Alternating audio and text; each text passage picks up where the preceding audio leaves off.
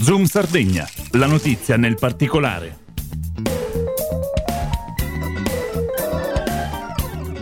Un cordiale saluto e ben ritrovati a tutti voi da Andrea Pala, nuovo appuntamento con l'approfondimento quotidiano della nostra emittente dedicato oggi all'avvertenza Euralumina. Sono infatti in corso le interlocuzioni, anzitutto con la eh, Regione per garantire agli, agli, ex, a questo punto lavoratori dello stabilimento sulcitano, garantire ancora una volta gli ammortizzatori eh, sociali. Allora di tutto questo parliamo con Pierluigi Loi, segretario regionale di Wilchimici, che è collegato telefonicamente con con noi. Ben trovato segretario. Un saluto a tutti voi. Allora, segretario, si raggiungerà dunque questo accordo per garantire per l'anno prossimo gli ammortizzatori eh, sociali agli ex lavoratori a Rolomina? Fino adesso c'è un impegno, noi l'altro ieri abbiamo fatto una manifestazione a Villa del Botto, siamo usciti con un verbale di riunione dove c'è un impegno da parte della Regione affinché la prossima settimana eh, si raggiunga o si definisca un accordo per dare copertura ai lavoratori e alle loro famiglie eh, di Eurolumina per il biennio 2024-2026. Ecco, segretario, allora a questo punto noi ecco, oh, più volte insomma, abbiamo trattato la questione Euralumina, eh, una fabbrica ferma dal 2009, quali a suo giudizio comunque le reali prospettive di ripartenza di questo polo? Insomma, eh, l'alluminio comunque serve e sappiamo bene che a questo punto l'alluminio viene importato per il mercato interno. Sì, in Italia noi importiamo la quasi totalità dell'alluminio perché non ci sono fabbriche come Eurallumina.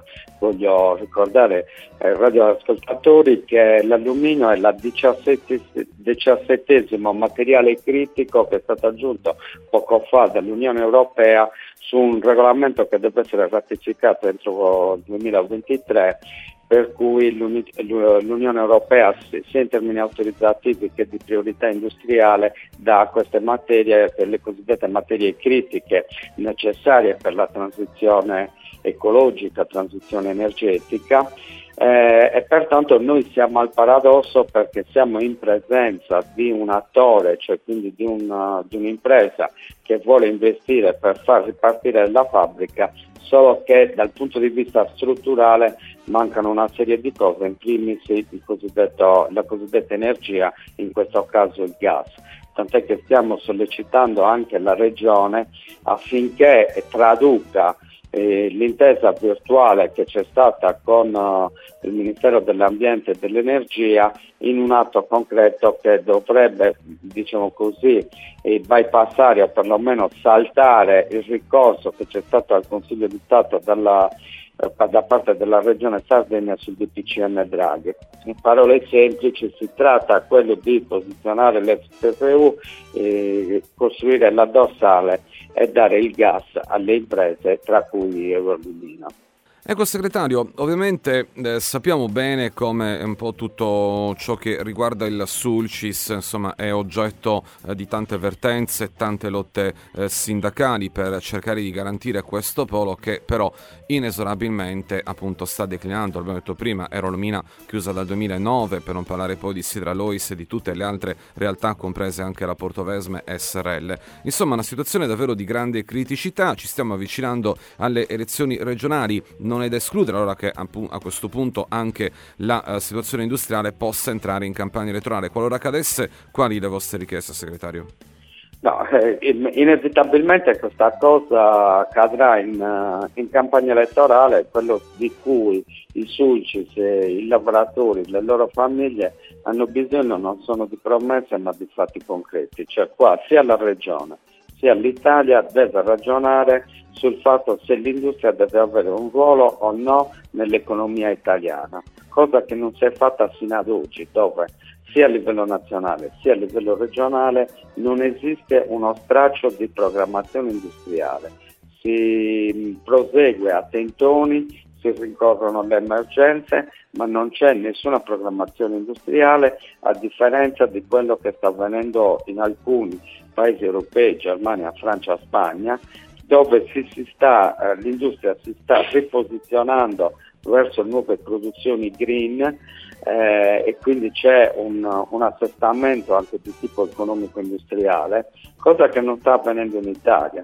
cioè noi stiamo assistendo inesorabilmente, lo stiamo vedendo sia con le vicende dell'Ilva, con quelle di Stellantis, per poi andare su quelle del Sulcis, a una chiusura inesorabile eh, di tutti gli stabilimenti, di tutta l'industria presente senza che ci sia un minimo di programmazione.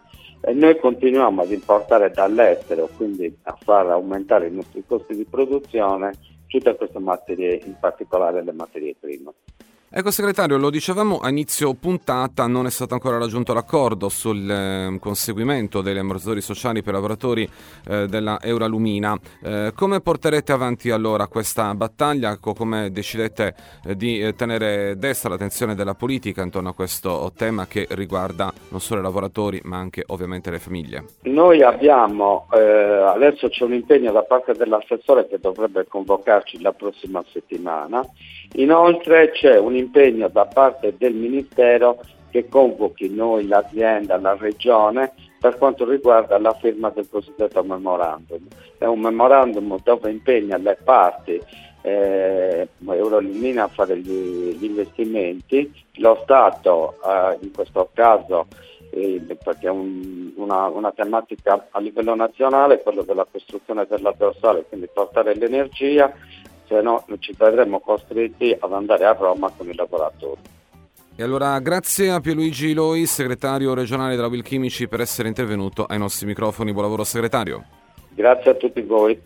A me non resta che ringraziare Fabio Figus alla parte tecnica e tutti voi per la cortese attenzione, da Andrea Pala a tutti voi l'ascolto, l'augurio di un buon proseguimento in compagnia della nostra emittente.